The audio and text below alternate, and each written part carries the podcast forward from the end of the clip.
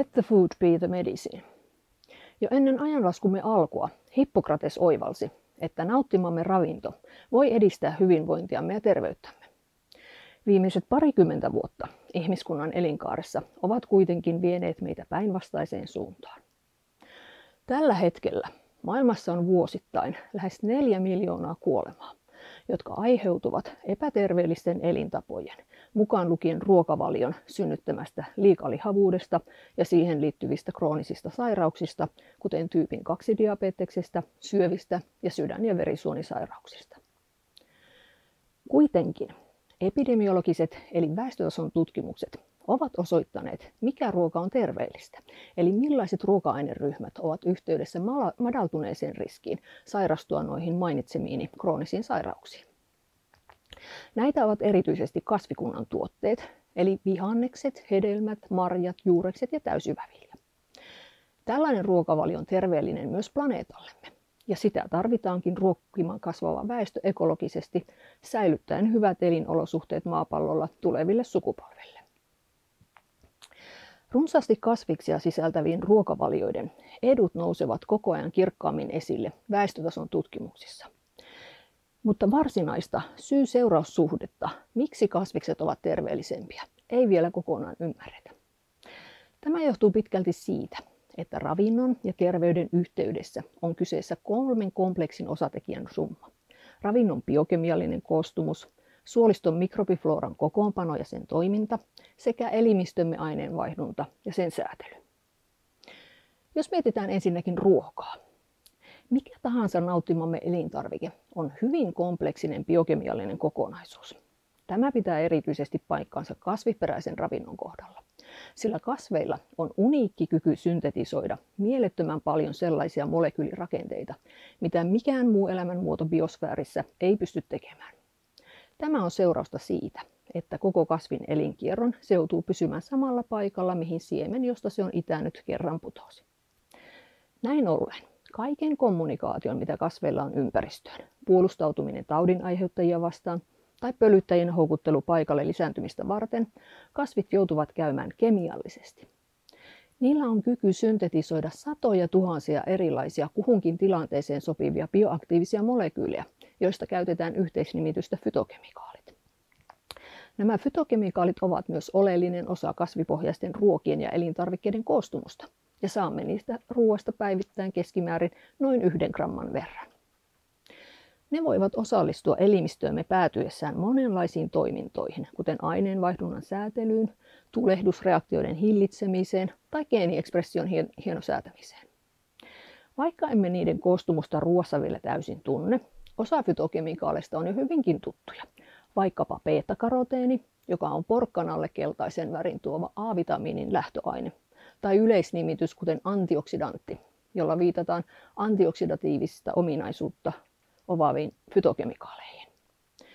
Ruoan biokemiallista kompleksisuutta mutkistaa edelleen se seikka, että ruoanvalmistuksen prosessit sekä teollisuudessa että kotona muokkaavat siinä olevien yhdisteiden koostumusta ja siten vaikuttavat myös valmiin ruoan bioaktiiviseen potentiaaliin.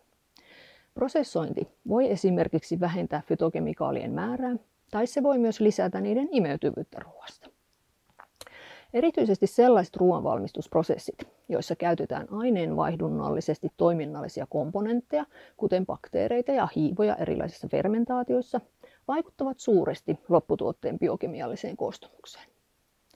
Toinen keskeinen tekijä ravinnon ja terveyden rajapinnassa on ruoansulatuskanavan mikrobiflora, joka auttaa elimistöämme ottamaan vastaan ja käsittelemään ruoan biokemikaalikirjon. Nauttimamme ruoka muokkaa suolistofloran koostumusta ja suoliston mikrobit muokkaavat ruoasta saatavien yhdisteiden rakennetta. Kyseessä on siis tiivis kaksisuuntainen vuorovaikutussuhde. Suolistofloran tutkimus on viime vuosina kokenut räjähdysmäisen kasvun ja olemme uusien tutkimusmenetelmien ansiosta päässeet yksityiskohtaisesti kartoittamaan mikrobilajien kirjoa ja analysoimaan aineenvaihdunta-tuotteita, joita mikrobit tuottavat nauttimastamme ravinnosta. On osoitettu, että suoliston mikrobit osallistuvat aktiivisesti elimistömme useisiin tärkeisiin toimintoihin, kuten immuunivasteen kehitykseen, ravinnosta saatavan energian käytettävyyteen ja aineenvaihdunnan säätelyyn. Lisäksi suolistolla on aivan erityinen suora linja aivoihimme, ja suolistofloran koostumuksella onkin vaikutusta useisiin hermoston välittäjäaineiden pitoisuuksiin, hormonien eritykseen ja toimintaan ja jopa keskushermoston toimintaan liittyvien sairauksien puhkeamisriskiin. On havaittu, että terveellinen, runsaasti erilaisia kasvikunnan tuotteita sisältävä ruokavalio edesauttaa suolistofloran koostumuksen monimuotoisuutta, kun taas epäterveellinen, vähän kasviksia sisältävä ruoka köyhdyttää sitä. Monipuolisen ruokavalion avulla siis ruokimme myös suolistofloraamme ja pidämme yllä sen diversiteettiä, jotta se hoitaa kunnolla moninaiset tehtävänsä, joita olemme vasta viime vuosina alkaneet ymmärtää. Kolmas tekijä ravinnon ja terveyden yhteispelissä on tietysti sitten oma elimistömme ja sen aineenvaihdunta. Ihmiselimistö on massiivinen koneisto, jonka toimintaa ja säätelyä suhteessa nauttimaamme ravintoon emme tunne vielä täysin yksityiskohtaisesti. Tiedämme, kuinka perusravintoaineet, eli hiilihydraatit, rasvat ja proteiinit hyväksikäytetään, mutta niiden aineenvaihduntaan vaikuttavat hienosäätelymekanismit ovat vielä monilta osin hämärän peitossa. Elimistömme aineenvaihdunnallinen vaste pohjautuu geneettiseen koodiimme, mutta siihen vaikuttaa suuresti myös elinympäristömme kokonaisuudessaan. Elintavat, kehon koostumus, ympäristöaltisteet, lääkitys ja niin edelleen. Ravinnon ja terveyden molekulaarisen yhteispelin tutkimuksessa olemme siis vallan massiivisen ja haastavan palapelin äärellä.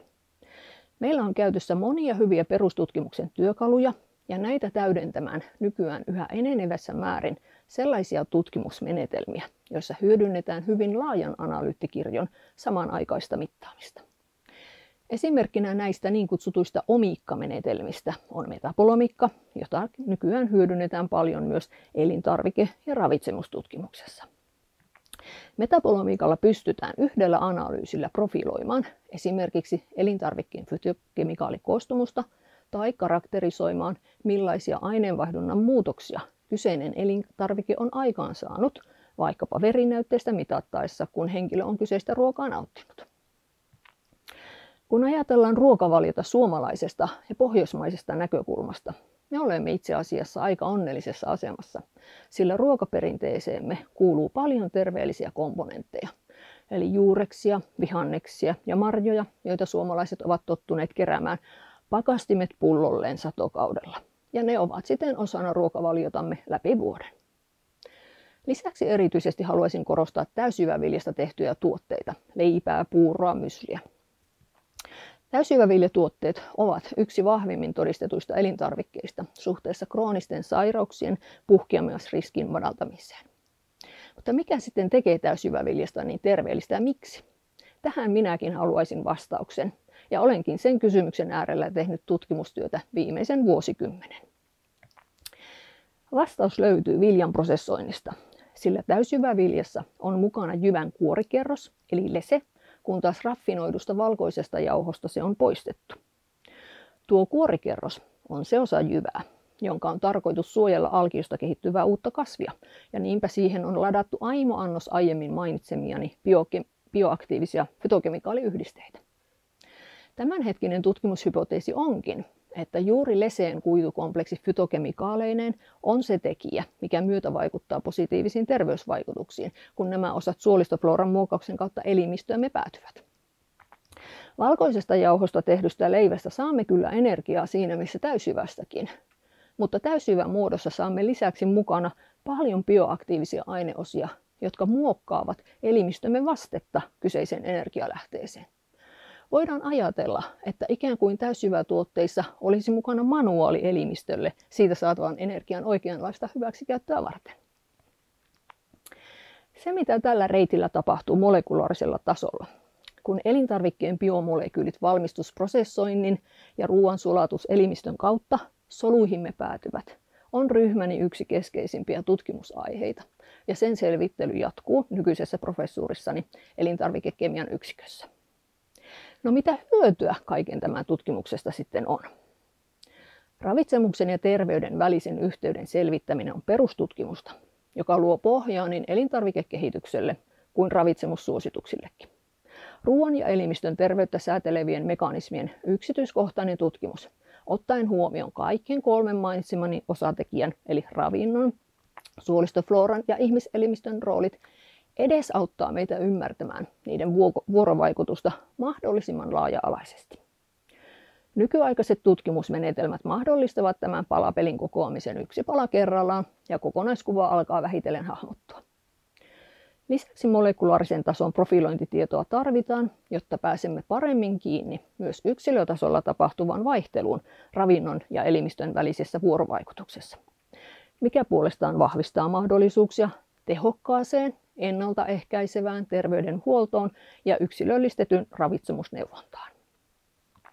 Kaiken kaikkiaan, mitä paremmin ravinnon terveysvaikutusten molekulaariset perustat ja kokonaiskuvan ymmärrämme, sitä paremmin ne voidaan ottaa huomioon myös ruokatuotannossa kehitettäessä elintarvikkeita, jotka mahdollistavat meille terveellisen ruokavalion ja ympäristön kestävän, kehitykset, kestävän kehityksen vaatimukset huomioiden.